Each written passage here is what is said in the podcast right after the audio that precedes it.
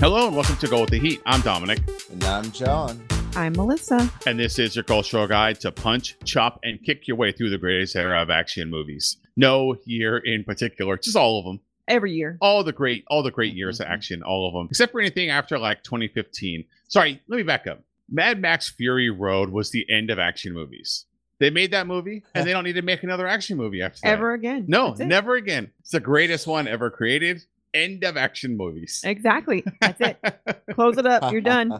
Well, this week we are talking about the great, fantastic, amazing karate movie to kick off our karate season two theme of the greatest city, the greatest karate city in the United States. and Also France. No city. The whole country, France. Oh yeah, in Toronto. we, Oh yeah, Toronto too, but you know, Toronto and France known for kung fu. so our first movie selection for the season two of Go with the Heat Karate Greatest Karate City is No Retreat, No Surrender, which originally premiered on May 2nd, 1986. It is written by Keith Strandberg. He doesn't have a Wikipedia page, so sorry, he Keith. never like, wrote you're, a- nothing you're else. you're a nobody. yeah. He actually is pretty involved in martial art. Was actually stayed pretty involved in martial arts after this. That's a theme for a lot of people in this because it is directed by Corey Yuen. Now, Corey, this would catch you off guard because No Retreat, No Surrender is popular because it's considered like a quote unquote trash movie. It's not very good. You have a lot of fun watching it because it's so bad it's good, right? yeah, it's very campy. Yeah. Mhm. Now, we're going to argue the fact that this is actually a good movie.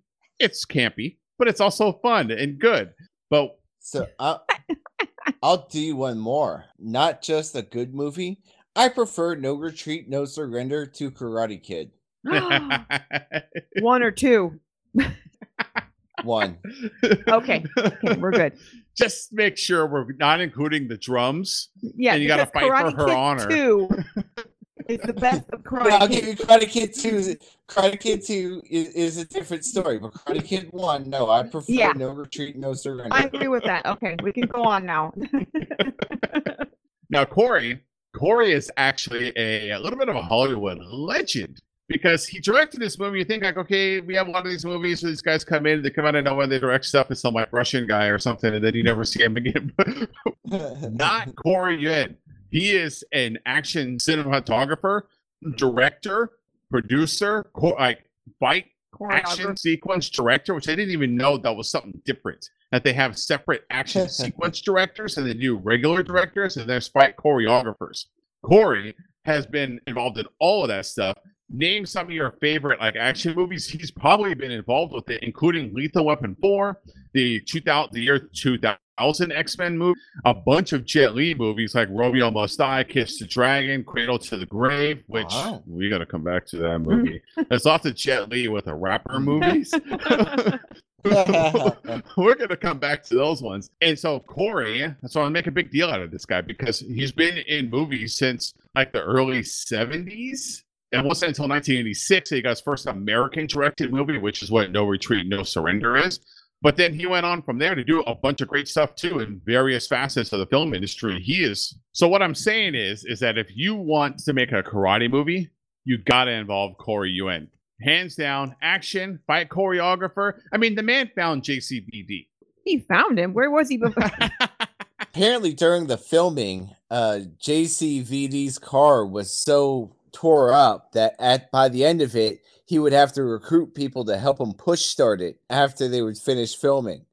So I just imagine they're filming, and they're and this is all filmed in LA, even though it's Seattle Karate, it's all filmed in LA. I imagine he's like, "Hey, can, can I get you to come push my car?" And they come over, and he's like, "I know I have a funny accent, but it's not because I'm I'm I'm I'm from America, but my family they were born in France, and they came to." I'm from Brussels, actually. But yeah, I guess this was like his second actual film. His first one was like Monaco Forever or something. Or I'm, I'm gonna talk But yeah, about it a is like bunch, his- but they get put too much rouge on him, so he's got that going for him in this movie. He has rosy cheeks naturally. Don't be jealous of his hue. He just glows. Before we get started, I'd like to stop here and talk about why we chose this movie individually. I know we talked in our episode where we picked out all of the movies, but specifically why we chose No Retreat, No Surrender. And I think this all goes back to how many times we talk about Seattle karate. And we're going to get to that scene. We're going to spend some significant time with that scene. That scene changed our lives, like karate wise. I mean, I talk about it all the time. I was using it at my son's karate school, being like, "Do you guys know what Seattle karate was?" And they're like, "No." I'm like, "Well, then we're getting the hell out of here. Get out no." Meanwhile, Melissa's saying that This while is a wearing a dojo. yeah, exactly. Meanwhile, Melissa's saying that wearing a JCVD shirt where he's doing the splits on top of two sharks with lasers on their heads. Yes, I have that shirt, and it's amazing. and that was when they asked me who that Yes. was. I was like, "What?" And they're like, this is an "Oh, incredible yeah, what?" I'm like, "You don't know who this is? Oh my god, we're out of here." So this is why we live in Phoenix, but did not choose a movie that includes Phoenix karate. Sorry, brothers. I won't say your name to save you the hilarious. Yeah, there was no way that we could ever pass on this movie because you know, look at what makes up a great karate movie. Got to have dojos fighting against each other. Ghost. You got to have a ghost. Bruce Lee's got to be involved somehow. Someone's got to break dance. Yeah, I mean this. Mhm. It. How else would you meet your best friend other than a dance off with a basketball in the middle of the street while you're moving in? I mean, come on. Which I'm very jealous. I wish I could pull that off. Man, I could barely dribble a ball and, and like run. Like to do that while on a bike, oh my god, I would break my neck. RJ's got skills. JW fails, you did something I couldn't do. But apparently, guys, so JW fails plays RJ, and he was also in Breaking Two Electric Boogaloo. Oh Uh, oh my my god! god. Yes. But apparently he wanted to be in this movie. He wanted to get cast so bad that he lied to him and said that he could skateboard and dance and break dance. And so, but obviously he could. So they had to dub someone in for the dancing and for the We skateboarding. We were like, I bet you he's not even really dancing. If he can't dance, how do you He's get not. the electric boogaloo? Yeah, what was he doing? Because he really wanted to be cast. And so he probably lied, told him he could break dance. Because JW they is my hero. the stance center. Damn it! Because he couldn't actually dance. Maybe he was just one of the guys who painted and did the background. So he was like also in Vendetta and a couple other things, but like he hasn't been in anything since '89. So JW fails wherever you are. I hope you're doing good. We want to hear from uh, you. because you're Like, certainly not on the internet. I mean, maybe he's I dead. looked hard. we hope you're okay. I okay. looked hard. We I hope checked. you're okay. I checked. Okay. He's not dead. Okay. Did a real quick morgue check. He is not there. they have never seen him. there is so much to love about this movie.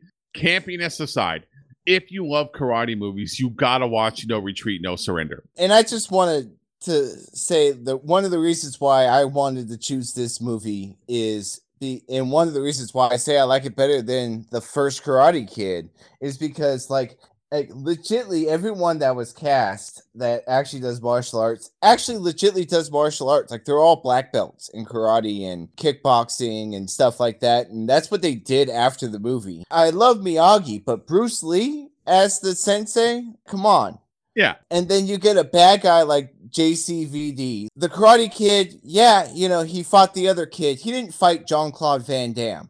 Exactly. Like, come on. I'm just saying, it, and it has a very Karate Kid feel to it because you know it's the whole family moves and and and like the whole fight at the end. I think the two movies are similar. I just think No Retreat, No Surrender is better. And you know, No Retreat, No Surrender got a sequel that Corey Yuen directed. Mhm. So He has several sequels, though, See if it? we can get our hands on it, including I guess Kurt McKinney, who played Jason, turned down that role because he didn't like where they were filming it. He's, that's that's what IMB. well, I mean, there's so many sequels that King of the Kickboxers is an unofficial sequel Yep, to it. so, like, exactly. hey, like, he could have never are. made it in that movie. Billy Blanks is fucking impenetrable. yeah, he would have just broke him in the half. greatest. Yeah, there's no one as good. What other man on a run can fire off six shots and get six hits? on that note, well then, let's go actually break down this movie and pick say uh, more why we love this movie and our favorite moments from this. All right, so let's set the scene. LA karate at night. No traffic anywhere. It's a fucking lie. Yeah, what are you talking about? Sherman Oaks, that's where it's at. yes. I love it's a mixed class of like old guys and Yeah, I kids, you know, so that way you know it's the advanced class. Well, I mean, our main character is only a red belt. Yeah, So- which is that's the whole part. Like if you know anything about karate, you're like, so you're a red belt. Mm.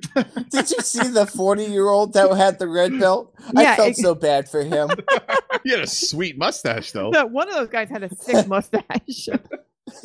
also this uh, i just call into question la karate here and i know we're going to talk more about la karate later but they're like this is a very choreographed scene where everyone's supposed to be doing the same moves at the same time and there are kids just messing up all over the place and they're doing it with the wrong hand so like some everyone's doing it with the left but one kid's doing it with his right and that was our son. Was he the kid that had Rodriguez on the back of his? The, um, Calling him out. only one kid had his last name on the back of his shirt. Because he Like I couldn't figure okay? out what. The class ends because you know that's what karate class as we know we've experienced karate class goes to like fucking nine o'clock at night and shit Yeah, don't never know. ends. Okay.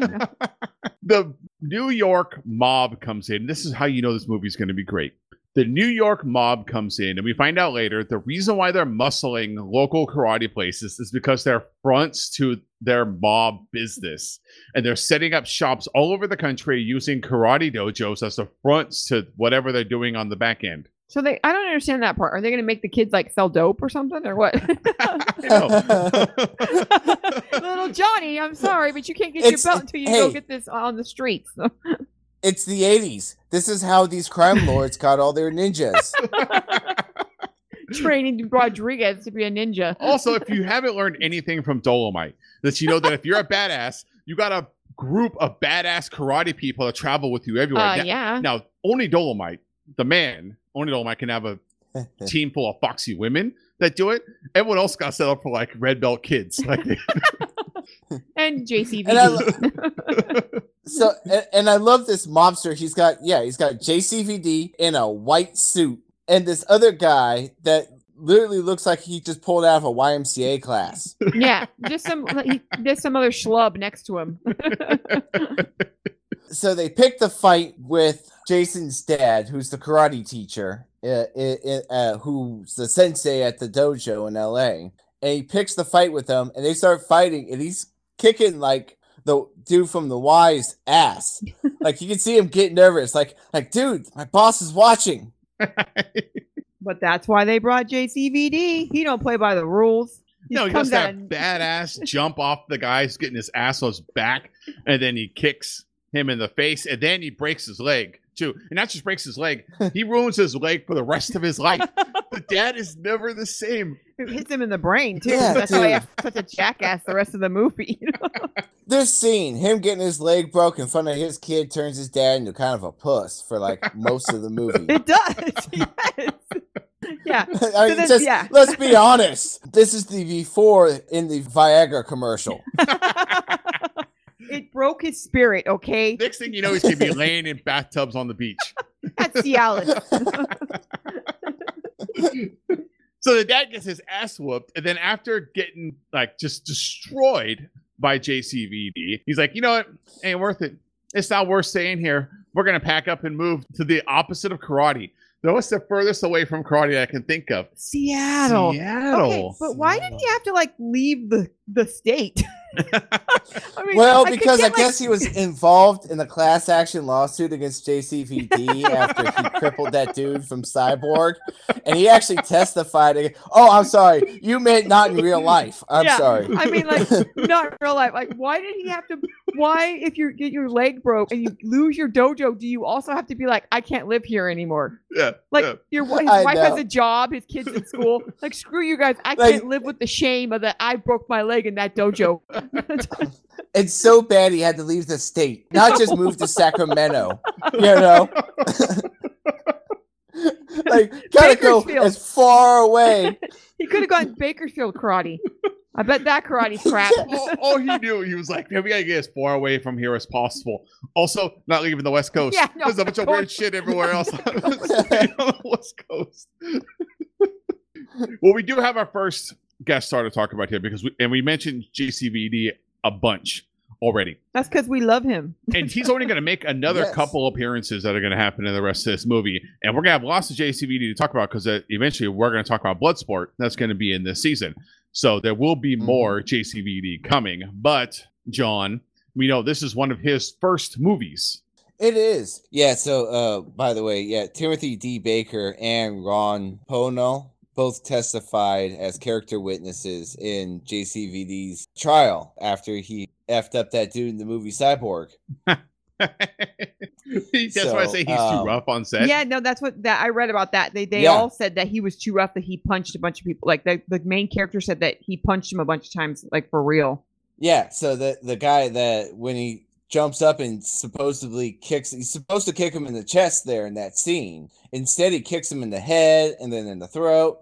And like that's he actually testified in court and said, Yeah, no, he kicked he kept kicking me like he was terrible at at at, at Fake pulling his punches.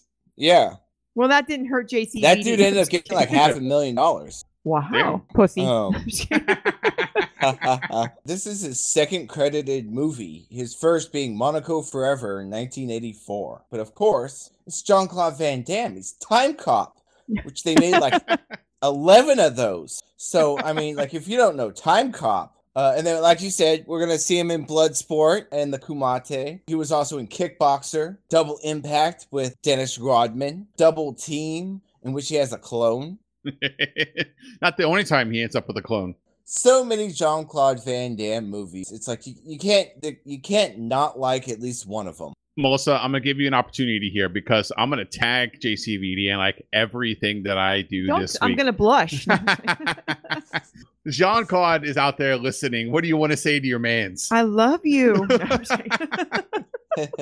It's true. I mean, it's true. It is really That's true. how we got that shirt. Following him on Instagram, he's like, "Hey, you can buy this shirt a special edition." yeah, it, know, it was for charity for yeah, yeah, for animals because he's really into animals. There you go. He's got that going for him. He's really into animals, and yeah, and I bought that for charity. You know, just for charity, not because I wanted to wear JCVD on my body. I'm.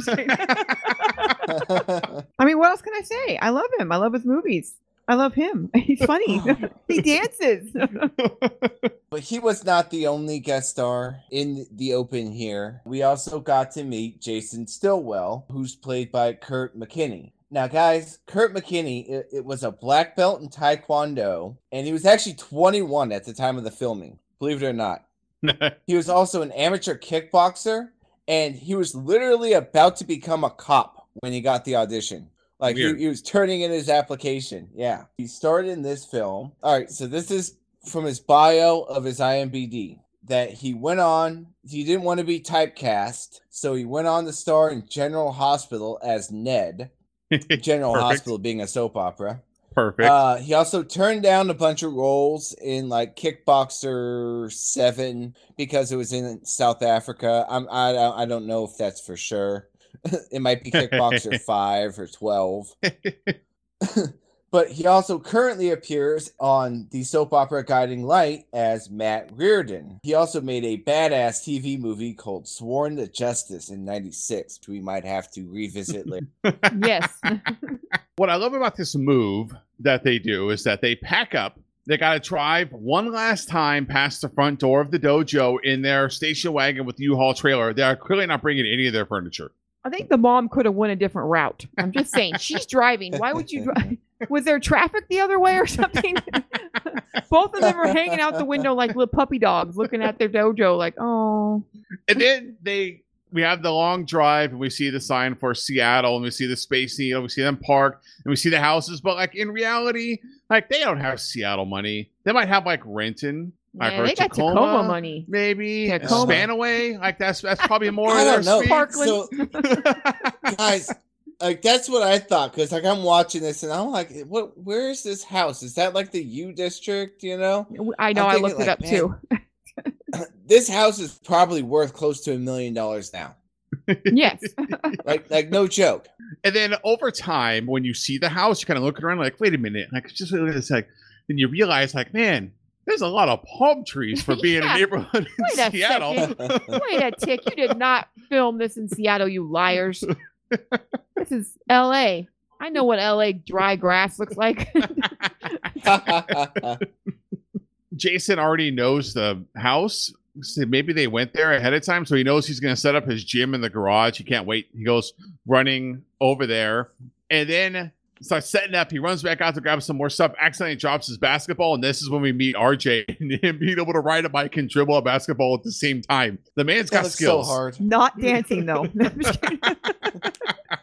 The dribbling and riding the bike at the same time makes up for the unable to ride a skateboard or break dance. he fake breakdance is pretty good too, though. but how many modes of transportation does he really need? Why did he need to bike ride and skateboard? Couldn't he just do one or the other? Seriously, JW, if you're out there, get in contact with us. we want to know what's going on okay. with you. Like So the then they- only thing since '89 was something called California Dreamin' in '94. That the Um, TV show? Yeah, Oh my god, that he was on that show. I love that show. yeah, but I don't think it was a major character because he didn't show up in it in like the main. Yeah, The no, he's main not one of the main characters because I know them all, and there's. Sorry. So RJ was just visiting from Seattle, yeah, apparently. exactly. Sorry, that show was like about teenagers living like in like I don't know. They were in a band and they lived in California. They It had a band and they were Yeah. living on the beach. yeah, exactly. Yeah. And it was right after it was like supposed to be like a, a spin, not a spin off, but very similar to like Saved by the Bell. I watch that every Saturday and- morning. It was not Saved by the Bell. No, but it like that. It was like it was supposed to be like that. Listen, people, we're Uh. talking about the wrong thing. We should I be talking sorry, about sorry. that across the street. Watch that's watching RJ and Jason dribble a basketball and become instant friends is Scott. Who's so jealous. What's with him? Why is He's he like, so jealous? Yeah, he's like, oh, great, Bruce Lee. Here's I'm talking about that. But what I really want to talk about is the size of that ho ho he's got. it's the size of a pizza. No, it's not a ho ho. It's a whole cake, and he also has a box of ho hos. It's like a half a cake, and then I mean, okay, I just want to point out, I don't feel like this movie's fair to people who are kind of large. Yeah, I kind of. it's kind of mean, and we're not gonna touch on that. But So uh, Scott is played by Kent Lipham. oh Uh, my god, he looks like a Kent. Poor Kent is no longer with us. He passed away at Oh, the age of 46 in 2008. Damn so, so hold your jokes, guys. He is. He is Well, you could have told me that first. you could have led with that. By the way, I he's dead. Don't am. make fun of it. His IMBD bio actually, and this is straight out of it. Uh, I wrote it straight out of the bio because I, I, I really liked it. At the age of 16, fearing he was becoming agoraphobic, his mother insisted he join a club. Not being very smart, athletic, or crafty, Oh the drama club seemed perfect for him. That literally is in his bio in his IMBD. Did his mom write Um, that? Damn. That's what it sounds like Uh-huh. something your mom would write about you when she's like, "You're not good at anything. So- you got to go do something." But it goes on to talk about how he loved it. It was the perfect fit for him. He was actually in four movies. So this is one of the four movies. The other three movies, he played T.C. Luke in Extreme Prejudice in 1987. He played Big Ed in Across the Tracks in 1990. That's a Brad Pitt movie. oh, I when love Brad that Pitt movie. was like eight, 17, 18. Yeah, it's about um, like cross country runners. Oh, it, it- it's much worse than that. But uh, we'll leave it at that. yeah, no, I know what it's about. I'm not- I know everything. It's it was like a, it I read like the an bio and I was like, special. ew. It was, it was like an after school special movie, practically. And he also played Mad Dog in Bikini Summer 91, which that is just awesome. That means that there's a chance that we've seen him in that because all those USA Up All Night movies. we yeah, we've seen Bikini Yeah. Summer. Yes. I've I seen, think the, yeah, I've that's seen what I was going to say. It's like, I think we've all seen Bikini Summer at this point. that is Scott or Kent Lipham. So, yeah, I I'm thought, sorry, I thought take that, back. I thought that IMBD was bio was great. That like it had to be like his mom or someone put that in there. Like, I forced him to join a club, and since he wasn't very sporty, or smart or good at anything else. I don't know what Scott's deal is throughout this whole movie too, because he in the next few scenes he's like because we get like JCVD in the very beginning and we don't get him until the end or Ivan yeah. and then the same thing with Scott we kind of get him in the beginning and then he disappears for a long time and then he never really comes back except for a few lines at the very end of the movie so this movie has all these parts in it where there's like there should be more story here would- yeah, but we you need just more to skip fill in. forward randomly I think we should just Mhm. admit what his problem is. He's racist. He doesn't like RJ. yeah I'm serious. I think that's what it is. Like, why does he Actually, have no, a so- vendetta against him?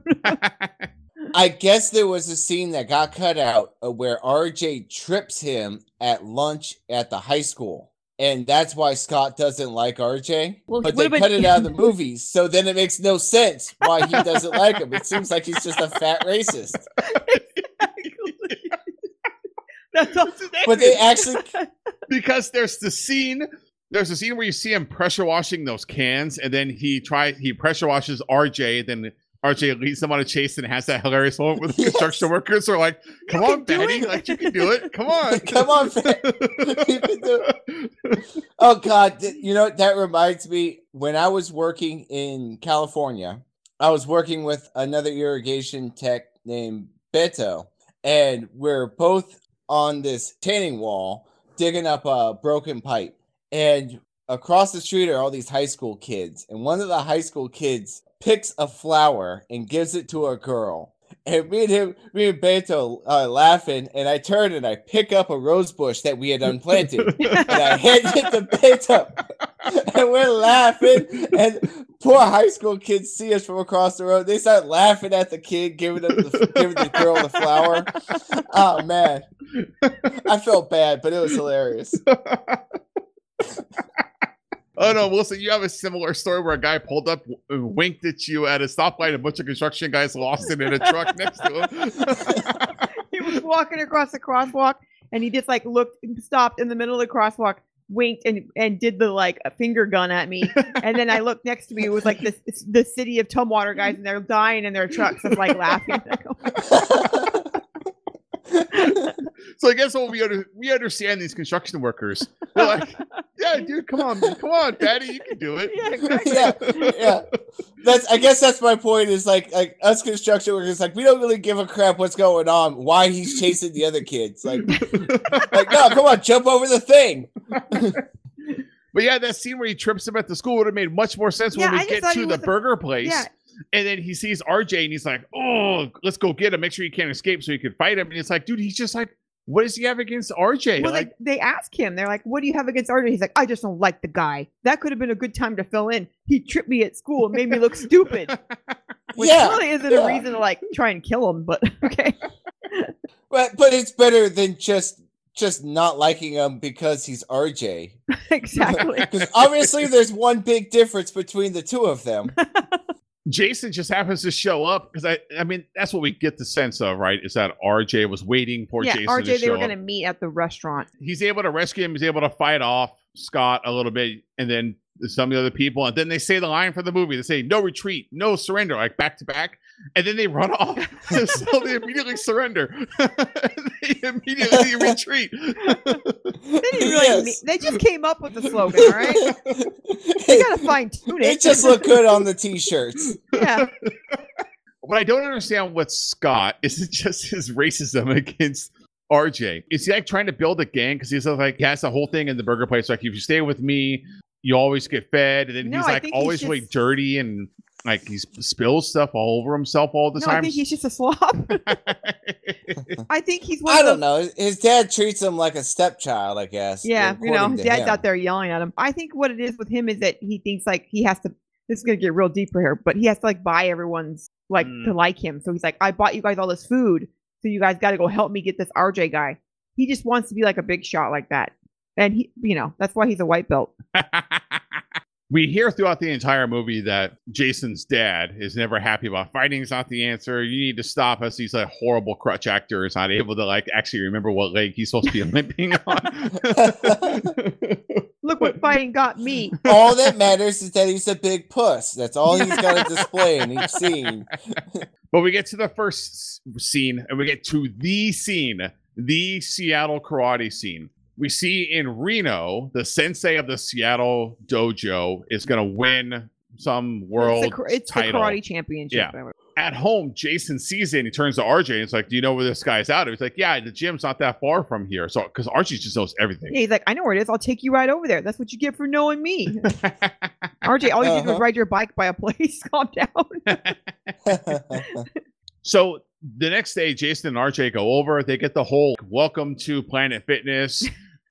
it's only 99 cents for the Yeah. first month. You get the free trial. and you Uh-huh. can They bring a friend. Yeah, every karate place is like, hey, you want to do a free trial? They do that. And so they're like, yeah, he fills out a paper. And RJ's like, no, no, no, I don't want to do this. I'm just here to support him. So they go off to the locker room, and here comes racist Scott. He's also a member of Wham, the, the Lost. He's the third member of Wham with the hair he's got and, and the clothes he wears. So he goes up in, instigating crap, talking about how starts telling him that he's Jason's talking smack about how much better LA karate is. Which is Which I mean, obviously they don't have a world championship. So This- I mean, is so great because Scott comes up to, I think his name is Dean. Dean. He comes up to Dean and he tells him, Hey, that guy, he's up to no good. He fights dirty. He did this to me. He points to his head and this, and he lifts up his arm, and there's There's nothing the there. And the other arm, He too. looks at the other arm, and there's nothing Uh-huh. there. He's like, and also this. Yeah. And then Dean's like, whatever. He's like, it's like, whatever. You probably deserved it, you fat fuck. Yeah, he's like, whatever. What did you do to deserve it? and then Scott says, he also said Seattle karate sucks. And then Dean's, what? Yeah. He's like, what? what? Yeah. What do you By the way- Dean's played by Dale Jacoby. After this movie, he was on the blue light team in Die Hard 2. oh. We're like, He was So also a actually seen him boxer in Rocky 5. Damn. oh Damn. my God. He was a judge in Kickboxer 2, The Road Back. So and he we've plays Brent Caldwell in Blood Match, which we Oh my almost God. for this.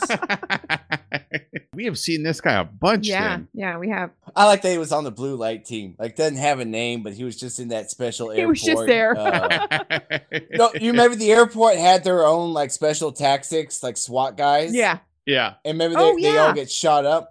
He's one of the SWAT guys Yes, he that is. gets shot up. I guess the other thing I should say is he is also a black belt in a bunch of crap because they they just listed a bunch of. He's like sixth degree black belt in this, fifth degree black belt in that. But the important thing is is that if you want to learn from Dale Jacoby, he teaches classes at Lacobe Martial Arts Academy in Westlake Village, California. At least he did back in 2012. So he's probably still teaching there. So if you want classes from Dale Jacoby, He's Lacombe Martial there. Arts Academy in Westlake Village, in California. He teaches kickboxing. Perfect. Dean hears this that Jason. Jason. is talking crap about Seattle karate, And which is- was a step too far. that was it. Too Everything far. else was fine. I fine, didn't but care that you picked on this fat kid. You. you called out Seattle karate. You said that LA karate is better. Listen here, fucko. We're gonna annihilate you. Man, if only he knew he was going to end up in Westlake. So then he goes over to like Frank. the top guy in class, probably like a third degree black belt or something. And he's like telling him, like, okay, this is what we're gonna do. There's a guy here, and I want you to give him a real good lesson. Frank is the only person that you can point to in this where you're like, yeah, he kicks ass all the time. Frank is a fucking badass. yeah. And he, you can see how much he's holding it back when he just absolutely destroys Jason. and then you do a quick Uh-huh. look up on Frank and you're like, oh, yeah, he will kick your ass. Yeah, for real. Frank starts to feel real bad for Jason, but Dean keeps pushing him to tell him to keep destroying him. And then RJ eventually steps in, rescues Jason, and then they run off out the door. No one gives chase except for they just in this great shot from like up above. They look in. It's like a Doctor Evil shot they're like, "Well, I guess LA karate isn't that good." And then everyone's like, I also love how they no retreat and surrendered again. yeah. For no retreat, no surrender, they do it a lot. I mean, I'm just saying. Retreat! Obviously, after you get your butt kicked, the best place to go is Bruce Lee's grave. Um, Uh, yeah, and cry to him like, "Why didn't you help me, Bruce Lee? You're dead, but you should have helped me." RJ's like, hey, you know, Hendrix is buried here too if you want to smoke a joint. now we're gonna get to meet Jason's girlfriend, which has a whole backstory that we don't get to see either. Like they're dating, they're they're making out. she said something at the party like, "Oh yeah, I met him last summer." Where'd she meet him? At? How much time Yeah. has passed since the what move? The hell? I don't know. Who gives people rabbits? I was thinking that too. what kind of sicko when wraps, that? wraps up a rabbit in a box? Like, what if someone like shook it or something? That's Listen, not a proper wait, gift. You I don't wanna- give your girlfriend a bunny. we are talking about the wrong thing here, though. Whatever. His Kelly's great. Riley sits down and gets a phone call. He has to step aside. He came back from the championship. He's got his trophy. He shows it to the dojo. All the people are there for, for the party. And then he has to run in, t- take a phone call, and it's a New York mob. yes. And they're saying, like, you have to be here in a half hour. Riley's like, I already told you I'm turning on. It's like, you got you better be here in 30 minutes. We shouldn't be talking about any of that. We should be talking about the cock oh couch Oh and the way that the Riley house is decorated. It has cocks all over it. I'm like, I want that couch. I told Dominic right away, I'm like, oh my God, I need to have that couch. Where do you get that? Then they show when she opens the box for the bunny rabbit, it's got these huge cushions on like their their kitchen table chairs. How do you even sit? okay, but I want a side note. John saying like who gives a bunny to someone to their girlfriend? My boyfriend in high school gave me a bunny. really? Oh. Oh, tell me that It- didn't end up in a pot somewhere. It died like two weeks later. He gave me a bunny. See? but he kept it at his house and it but- so that I would have to go over there and like feed it and take care of it and stuff like that and, and it died Oh. mysteriously It died Guess it. mysteriously. he got tired of you coming over all the time. it did it died because he never told me like i don't actually know how it died he said his dog got it and scared it but it I- was just I- dead So I, I think I want to break up with her. Well, I better kill the bunny. It's like the most like manipulative relationship ever. I got you this gift, but you can only keep it in my house. yeah it was like i had to keep it in his Yes. house and he'd be like don't you want to come over and feed the bunny i'm serious yeah, that's very, that's very, that's that's very uh, uh, creepy. Like, like he grew up to be one of those guys with a van, all people puppies. and he named the bunny after himself Oh, wow. i'm serious Okay, he let's gave it talk. to me named let's- and i was like oh okay anyway, Wow. Let's talk about Ian, Ian Riley, who's played by Ron Pono. Pono also holds a ninth degree black belt in the Chuck Norris American Tango So Sodo Karate System. He Sounds like one you could buy on TV. yeah exactly Yeah, I know. I know. Yeah, but no, I, I actually he literally like trained under Chuck Norris. He also directed the two movies in 2008, one called Drifter TKD and the other one called Thunder Kick, which sounds amazing.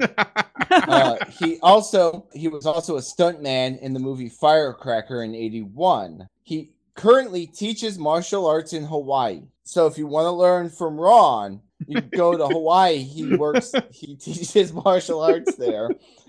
Um, but he also testified. But he testified, unlike the other guy, in defense of JCVD in the trial for the onset injury to Jackson Rock Pitney. Pinckney, yeah because that's a bunch of bull Because he ain't no snitch. yeah he's no snitch because he ain't no snitch. Yeah. Back at home, Jason's dad has this meltdown over him getting in a fight again, which I mean, I actually kind of understand from the dad's perspective. Like he's just out causing fights now. Like he can stay away from these guys. It's possible. Yeah, that's true. But, But, I, dad- I love it because he basically calls his dad out. He's basically like, just because you're a little bitch doesn't mean I have to Yeah, be. I know. Well, dad's like, I'll show you because Jason tries to act all tough. And then when he rips down his Bruce Lee poster, he's like, He cried like a you," And he runs baby. off down the street. Cries like a baby. You know who I feel sorry for in all this? The wife, his mom. She comes home working her ass off. he's the dad's over there sulking because he ripped up things and he's got a hurt leg. Her son's ran away because he likes to do karate and he's a wimp. Comes home from work like, oh my god, what is wrong with these two? So of course he goes straight to RJ, and RJ's like, "I know of an abandoned house that you can go stay in." But why can't he stay at Best RJ's friends house? forever. RJ's like, listen, bro, I don't want you at my house. So I know this crack house around the st- corner here that's empty. Perfect for you. You can live there. And this was like hands down, easily the best scene of the movie because they go to this abandoned house. He sets up all of his broken stuff that his dad destroyed for the karate stuff. back together pathetically. All his porno mags that he has, Those that karate uh, all, all the Bruce Lee porno mags that he's got. They set it all up, and RJ is like, "You're gonna come stay at my place? You're gonna go home?" And he says, "No, I'm gonna go home." because my dad's going to be freaking Yeah. out. Yeah. So RJ leaves, and then Jason just passes out. He just falls asleep there. And then in the middle of the night, bright light comes on. He looks up. And he's like, RJ, is that you? And out comes who they say his name is different. But in reality, we all know it's supposed to be Bruce Lee because he turns and looks because he hears him like say, like, you asked me to come. And he turns, looks over his shoulder at the Bruce Lee poster, and then the guy's like, "No, wait, time out. Like, you don't like, don't, don't call me Bruce Lee." Call me, what does he call him? Uh, I have it Oh. written down, and I'm missing it. He says to call him Lee Dog Yi. It means Big Brother Lee in Cantonese. So he's not, he's still not he saying calls he's not Bruce Lee. But all right, all right, but it gets even deeper, guys. It gets even deeper because Tai Chung Kim is the guy who's playing Bruce Lee, or Sensei Lee, is how they leave him in the credits. He also was a stand-in for Bruce Lee in Game of Death and Game of Death 2, as well as playing Master Bruce in Fist of Death. So he's played Bruce Lee a number of times because he was Bruce Lee's stunt double Okay, for the so- Game of Death movies. So, So so, but wait, but wait, but, but wait. So I guess in these movies, you don't have to look like the person who you're supposed to be the stunt double for. Well, I guess they assumed since he was the stunt double, he played Bobby Lowe in Game of Death and Game of Death Yeah. 2. He stepped in for him that he could do it. And, and like Fist of Death is Jackie versus Bruce, which he plays Master Bruce, which I'm pretty sure is Jackie Chan versus Bruce Lee. But But, uh, but he yeah, don't so- look like Bruce Lee. I- I- hey, I'm I'm just telling you the facts here. let's let's continue to talk about the facts though, because he comes walking out. He's just a ghost, right? yeah. He's so a this ghost. is when this movie turns from Karate Kid to Fight Club. In this moment, right? Also, he says, "Call me Sensei Lee." Scott, uh, Jason, sorry, is convinced that he thinks it's Bruce Lee. That's Yeah. who he's supposed to look like. Yeah, he, no, Right. he's supposed to be Bruce Lee. And then there's this dubbing that they do on him to make it look like it's an old kung fu Bruce Yes. Lee movie. Does it need to have that Mhm. stupid dubbing on it. well, it? maybe that guy can't speak English. I, They, I no, haven't- they literally had them filmed them speaking different languages and then had him dub in the voice in English for some some reason. I have no idea. like they, These are the most brilliant decisions made in this movie. That the ghost of Bruce Lee comes and they dub him like it's one of Bruce Lee's movies. And he has him teach karate Fight Club style, where if you watch him as RJ does later in the movie, he's just fighting with himself. Even the moments where he's imagining those bags hanging There's down no from the ceiling, bags. there's no bags. There's none, Yeah. none of that stuff is there. He's imagining all of it. I, uh, but I can't be the Yeah. only one that watches that part where he's like, where he starts to train with Bruce Lee, and I'm like, I just check out. That's boring. I'm sorry, it's boring. well, and it's like because also because you get like five different montages of it because he basically trains for like 20 minutes of the movie is him just training with a ghost. for with sensei with a ghost yeah serious question though would you rather train with sensei lee or mr miyagi Mr. Miyagi. Sensei i Lee. don't know Yeah, Sensei mr Lee. miyagi's got you washing his car sensei lee's got you dodging bags he's got you running i don't know I, I think i'm leaning sensei lee and he doesn't actually exist so i mean That's true. that is true. So here's where we get to the real. So we we have the best scene, which is when Sensei Lee comes, and then we have this whole awkward, really boring training Sorry, stuff that boring. happens. and the dubbing. It's just it's it's perfect. It's the best scene in He the pours movie. out Coke and pours in water and he pours out the water, puts in the coke. Coke. And yeah. there's like some. oh, So, but serious question here, because then we're gonna get into the most confusing part of the movie. What is Jason training for? there is nothing. There's no like. I'm I don't training know. because I want to fight this guy, or I'm training because I want to prove it to my dad that I'm a good fighter. It's just like I'm training because I got nothing else to do. Has he even gone home yet? Is he still just like I don't know. They never show him go home. house? He doesn't. He doesn't talk to Kelly anymore because because of other thing that went down at the party. He's he, clearly he's using drugs because he's not in karate anymore. He doesn't have time for his girlfriend. Like He he's, talks he's, to he's himself in be a crack drugs. house. Yeah. in this training montage, he's getting stronger. He goes from two-handed push-ups to one-handed push-ups to one-handed with two fingers. also, he's doing it at elementary school, and the kids are like, "What the hell are you doing?" Are you can wearing see the those kids When they- on the swing in the background, and his shorts just keep getting shorter. Like, Exactly. it's they're so short. He's in danger territory. It's obscene. Oh, guys, guys, when they film that scene, when he does the finger push-ups, they have the reason you can see the trees in the background is to cover up the strings that are holding him up. so they're actually lifting him up and down with strings. That's why the kids are on the swings. Like, what the hell's going on over there? Oh my god. Why does he have strings? Look at that wedgie. Why can't he do finger push-ups? Now I'm severely disappointed. it's all a lie. I'm sorry, did I dance. break your? Yeah, RJ can't dance. He can't do finger push-ups in short shorts. What the hell is going It's a lie. All of it. Jason trained so hard for so long that he can outrun RJ on a little kid's bike. He can do crunches with RJ sitting on his crotch. Eating a popsicle. There's the three moments where we never forget this movie Seattle Karate, Bruce, Bruce Lee, Lee. and him doing those weird crunches with RJ sitting on his lap. like he, with his headphones on, like he's eating the best popsicle he's ever had. He's like bopping around, like, "Oh yeah, this is a good popsicle." On top of his best friend's crotch. I'm telling you, that is not legit training. That's why he can't do finger push-ups because he's too busy letting his friend eat popsicles on him. it can't just be the rest of the movie is montages. So we get a couple quick scenes. I mean, almost is. his but- dad being his dad being a P at a bar, and then we get a dance contest. Now the dance contest is interesting. They all go to a club where apparently everyone has to dress up like Michael Jackson from Thriller. is that like a required? The dance scene is Oh, great oh, always- because there's the, the two dancers when you walk in, they're really good. Yeah, they're and then. RJ or the person who dances for RJ is really good too. Yeah, not the real RJ, but but it's all just a setup for more story that we don't have any other information on, which is like how he's not talking or seeing Kelly anymore. Then they finally set them up. Then also in the meantime, Kelly forgot how to read lines. Yeah. also they have the weird, the weirdest DJ ever at that club. It's like some middle-aged man wearing a polo that's too small for him.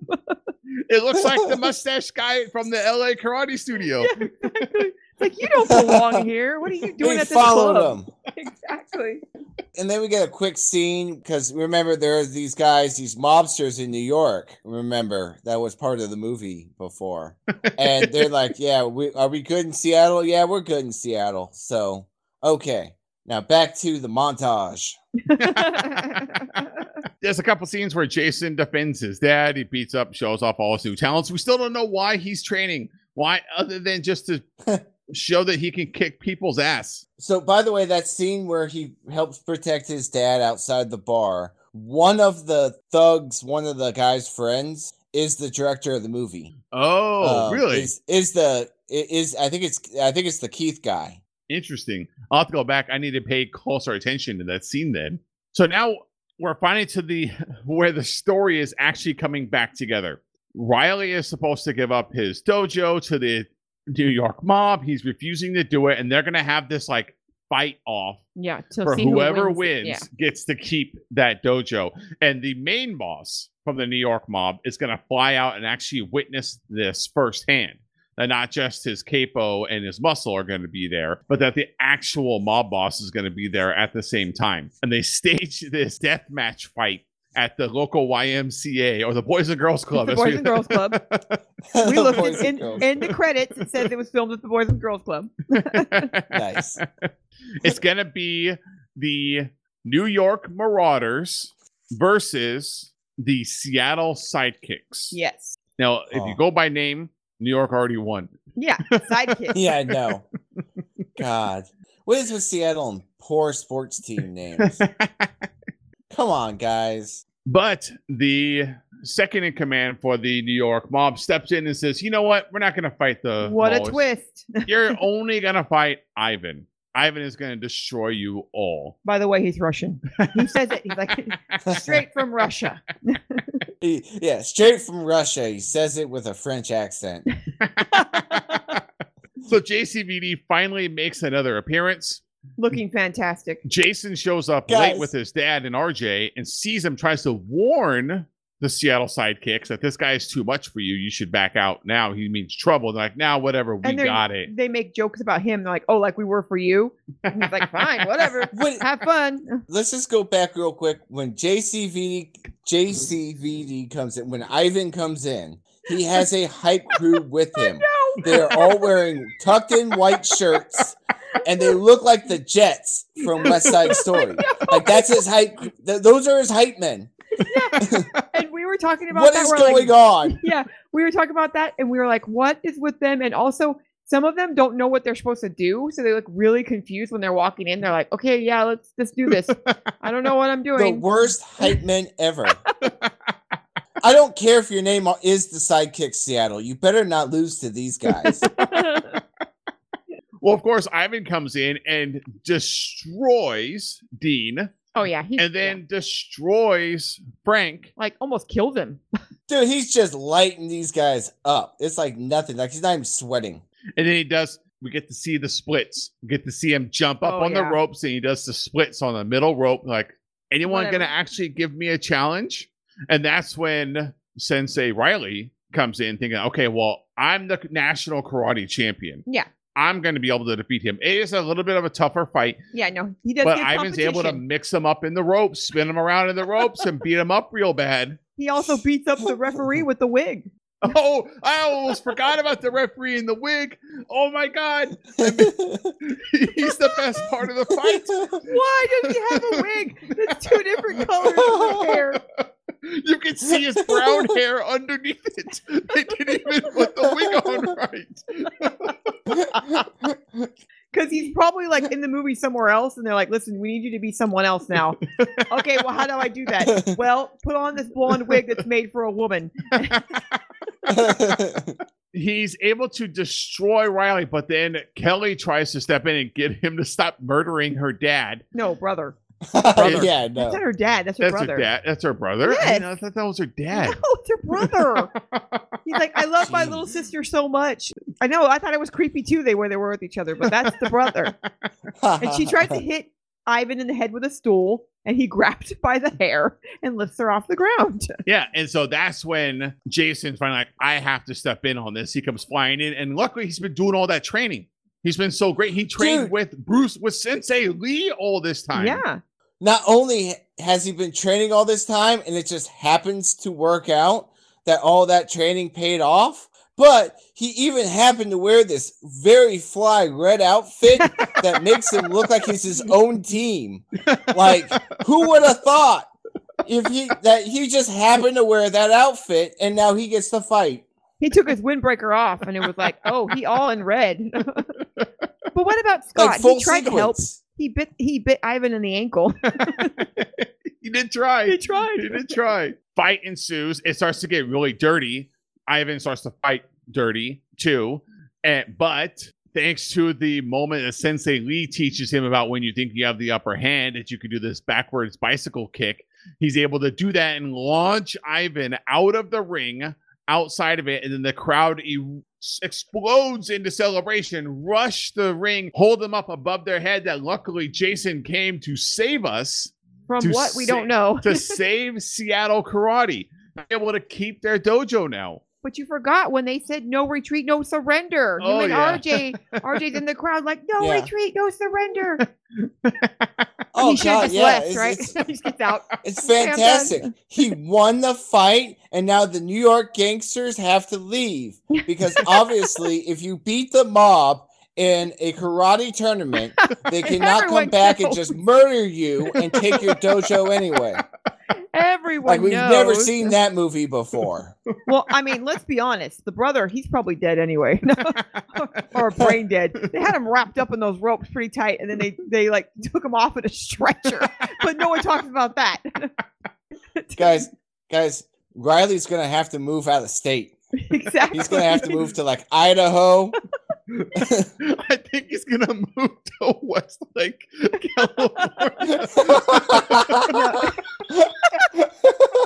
Maybe that's And why teach Dean left. kickboxing. That's why Dean left because he was like embarrassed. I gotta go. He's got to go do Tampa, Tampa, Florida karate. No, I'm just kidding. I, I did forgot to mention the note you know because I have a note written down here. It says, "Thanks, RJ. I won't retreat or surrender." He's like getting his ass kicked, basically. He's like, no retreat, no surrender. The dad's like, yeah, I don't know what's going on. s- I still don't see how this victory stops anything that is going on with his dojo. Nothing. Like, or the other dojos they've already taken over. they still have the Yeah. rest of the country. Like, damn, that's they- Seattle. that, we that don't have that dad's one. still a P. Like, like nothing, nothing has changed. He's got Kelly though. I mean, she can't. She can't break up with him now. yeah. He saved your brother from being. I, I think, I think the one important thing that we have to recognize, though, is that L.A. Karate wasn't good enough to Jean Claude Van Damme. no. But once he learned Seattle karate from Sensei Lee, he was able to defeat Jean Claude Van Damme. hmm And since Jean Claude Van Damme won the Kumate by association, then that means that Jason Stillwell or Kurt McKinney better than the champions of the Kumate. Uh, it's the Kumite, and it's not true. Kumite. Thank you. Frank Dux would kick your ass. he also is a I better just saw than Frank you. Dux get bicycle kicked out of a ring by Seattle Karate. I'm just saying. Frank Dux can also outdo you at everything. Okay. Have you ever read read that man's biography? He like makes up Yes. things that don't even His Wikipedia is like 300 pages long. exactly, and he It wrote is it ridiculous. himself. Okay. We all know that Jean Claude Van Damme kicked every one of their asses. That's why they're mad, and that's why they were like, "Ow, he hurt me." Because in real life, he kicked their asses, and then and then he had them push his car. He's like, "I broke your leg. We'll come push my car out of the parking lot because it don't start." Maybe that's why they sued him. All right. Well, before we get to our final thoughts on this movie and explain why we love it, so you can tell why we love this movie, let's go take a look at the music of this because I think it's going to be special. Seeing the And credits at the end of the movie, there's a very special person in, in music. Let's go break this one down. All right, John. Music's up, and you know, at the be- first time I ever watched this movie, I didn't even realize that it had music in it. And then watching it a second time, we learned that not only was there music, but it's hype music for our own son. oh my god, yeah. He's like, "Oh yeah, I put this on my playlist and I listen to it all the time." We're like, "What?" So apparently, No this way. music is on Spotify. we were like, "Wow." Awesome. What do you got for All us right. this week? Well, guys, let me just jump right into it. So, there's one thing that almost every song has in common, and that it was either written or the music was done and written by Frank Harris. So, all of the songs were sung by other people, but Frank Harris wrote all of them and did the music for some of them, except for one song. But we'll get to that one song in a minute. All right. So, the songs were Hold On to the Vision, Ask Me to Stay, A Bottle and a Song, and Close to You. the names, they're great. All right. They were all sung by different people. Let's first let's talk about who sang them. Close to You was sang by MJ Lalo. They are a jazz artist and actually released an album in 2002 called Voices from the Night Sky. It actually did more music. That's the only thing I could find on them. A Bottle and a Song was sung by Mary Reynolds. I couldn't find much on Mary Reynolds. Same with Ask Me to Stay by Kelly Styles was sung by Kelly Styles. and so I couldn't find much there. But Hold On to the Vision was sung by Kevin Chalfant, and he's actually kind of a big name singer songwriter. And he was also in the band Storm with a bunch of the members of Journey.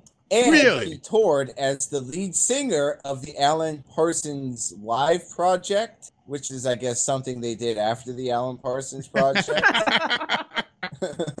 it was his second project. He actually is kind of a name.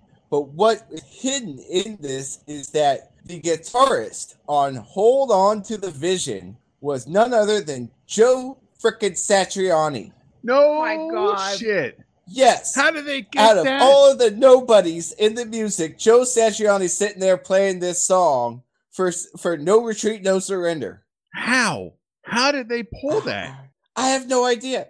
By the if you have never heard of Joe Satriani, just Google him. He's the biggest name in guitar since Jimi Hendrix. That's how epic Joe Satriani is. He he still fills stadiums when he tours. Legit musicians love him. Yeah, I can't Alright. believe that. That caught me off guard. So then I started looking more into about Frank Harris. And Frank Harris, he composed this soundtrack and he composed the music for the movie Not All Parents Are Straight. Wow. And that is exactly about exactly what you think it's about. wow. Um, In it's about kids who, yeah, it's about kids who grew up in families of uh, same sex. LGBT. Otherwise, Frank Harris pretty much kind of hard to find unless you go to frankharrismusic.com.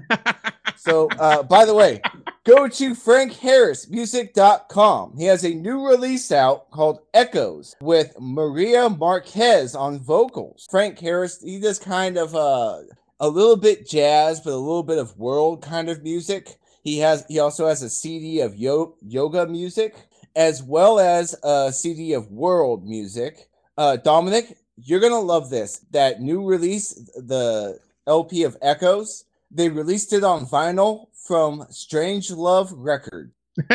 nice. I love that he's Outside still making his- music.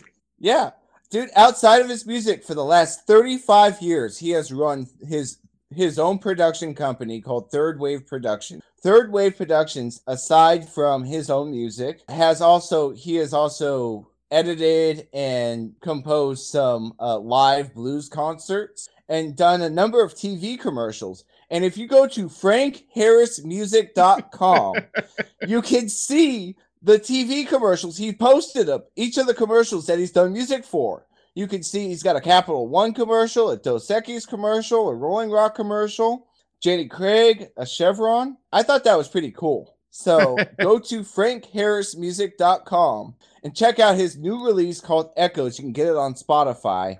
Uh, Maria Margos on vocals. Go So- stream it, people. and- Go stream that music. Hell yeah. And by the way, you can buy the soundtrack for this movie on that website. nice. That is available.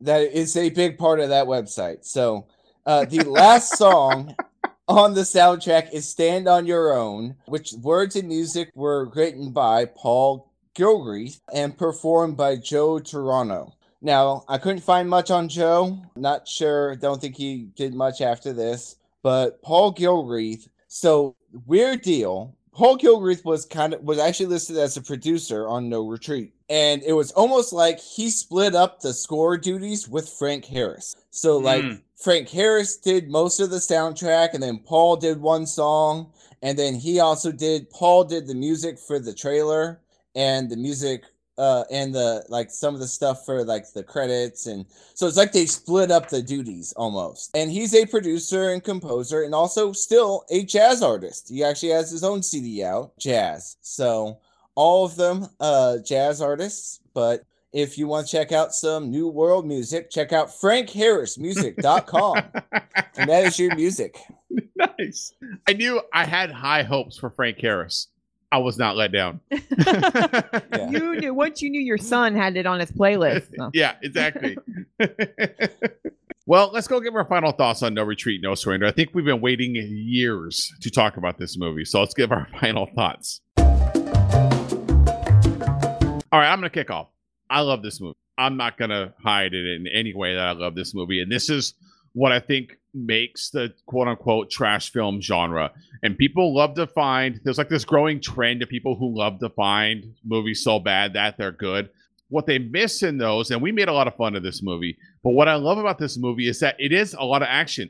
The action is actually really good. Yes. You can tell that Corey Yuen, the director, that Yeah. he does a lot of fight planning, a lot of fight directing, a lot of action directing because the fight scenes are really, really good. And it turns out there's a director's cut that makes the story make more sense. it would just release the, release the Corey cut, and we Yeah. will, well, the story will make more sense. But what I love about this era of karate movies, and this is one, and the no retreat, no surrender tagline, what like the name of the movie that they say it in the movie, the tagline that that they say, and then RJ is that all these movies are so optimistic. They're Mhm. all about like treating people right and doing the right thing and helping your community. And it's going to come up in Miami Connection too. oh my god. That and all these movies are so great. And No Retreat, No Surrender is totally one of those movies, which like do what's right for your community and take care of other people and have a good attitude and everything is just gonna work out. And I love that stuff about like the mid 80s karate movie. And No Retreat, No Surrender has all of that stuff. And also the ghost of Bruce Lee. Yes. That's just a bonus. this movie is like other ones, which is it doesn't take itself so seriously. It's not like everything is going to come crashing and burning if they lose. And that's one of the things, the problems with modern action movies is that if they don't rescue this, it's going to destroy all of Chicago. Yeah. This the is whole just like world. their Mhm. one little dojo, and it could whatever it impacts their little community. So the stakes aren't like crazy high. So they're allowed to have a little bit of fun. We're allowed to have Fatty Scott causing problems with food all over his face. Like it's okay to have a little bit of fun too. John, what are your final thoughts? No, I totally agree with you. And this is like when we first watched this, we watched this for our own movie night that we did before the podcast, you know, that uh, we did as a family. And it Mhm. was one of the things that made me, that really endeared me to some of the really bad movies was this one because of how much fun it was. I joked about it being better than Karate Kid, but I, I feel the same way watching this movie that I feel watching Karate Kid and some of those older movies that I grew up watching as a kid because you're right it's full of positivity and it's it's legitimately good fight scenes and maybe the plot's a little silly but it's a fun movie. It's always been a fun movie and we get to have fun with it now because we get to make fun of the bruce lee the ghost of bruce lee with it and everything. What really makes it for me too is to then bring it into the podcast here and do a little bit deeper dive and learn a little bit more about how rj couldn't break dance or skateboard but somehow got cast in this and in Electric Boogaloo too, um, which is amazing considering. But like in learning stuff, like like they were legitly like every single one of the karate students were legit martial artists. Most of them, some of them were amateur kickboxers and fought in MMA and stuff. Like, like, like there were some legit dudes. It is a legit karate movie. It has its chops, and even as silly as it is, it really stands up from the karate aspect, from just the fun aspect, and then you. Jean Claude Van Damme plays the bad guy. The only other time I've ever seen Jean Claude Van Damme play a villain was in The Expendables. You know, Uh, that's true. Yeah, he doesn't play a Um, villain. Yeah. That alone is just fun because you you never got that throughout his entire career. His second movie ever, he plays the bad guy, not again until you know five years ago. That's what I love about this movie. I think Seattle Karate rocks, especially since my nephew started in Seattle Karate. So- Melissa, what are your final thoughts? well, I can't deny what everybody has said. It's it's an amazing movie. It's it was my movie pick for movie night, and then we got to pick it. We got to pick our favorite of the season, and I picked it again because I love that movie. Everything about it is fantastic. It's it, it, I love, and what I love about it is to like to echo what you guys have said that they put those people in that are actual like real martial artists and stuff like that, and they're not like they're not trained actors. Okay. but Yeah. they are but that's not what they cared about they wanted it to be like accurate fighting scenes and they did that and now that you know that it was directed by somebody who actually like worked with the the legends of karate then it makes sense obviously, I'm never going to turn down a movie with JCVD, even if he's a bad guy who wears too much rouge. he still looked good to me. and that's going to do it for us this week on Go with the Heat. We hope you enjoyed this episode.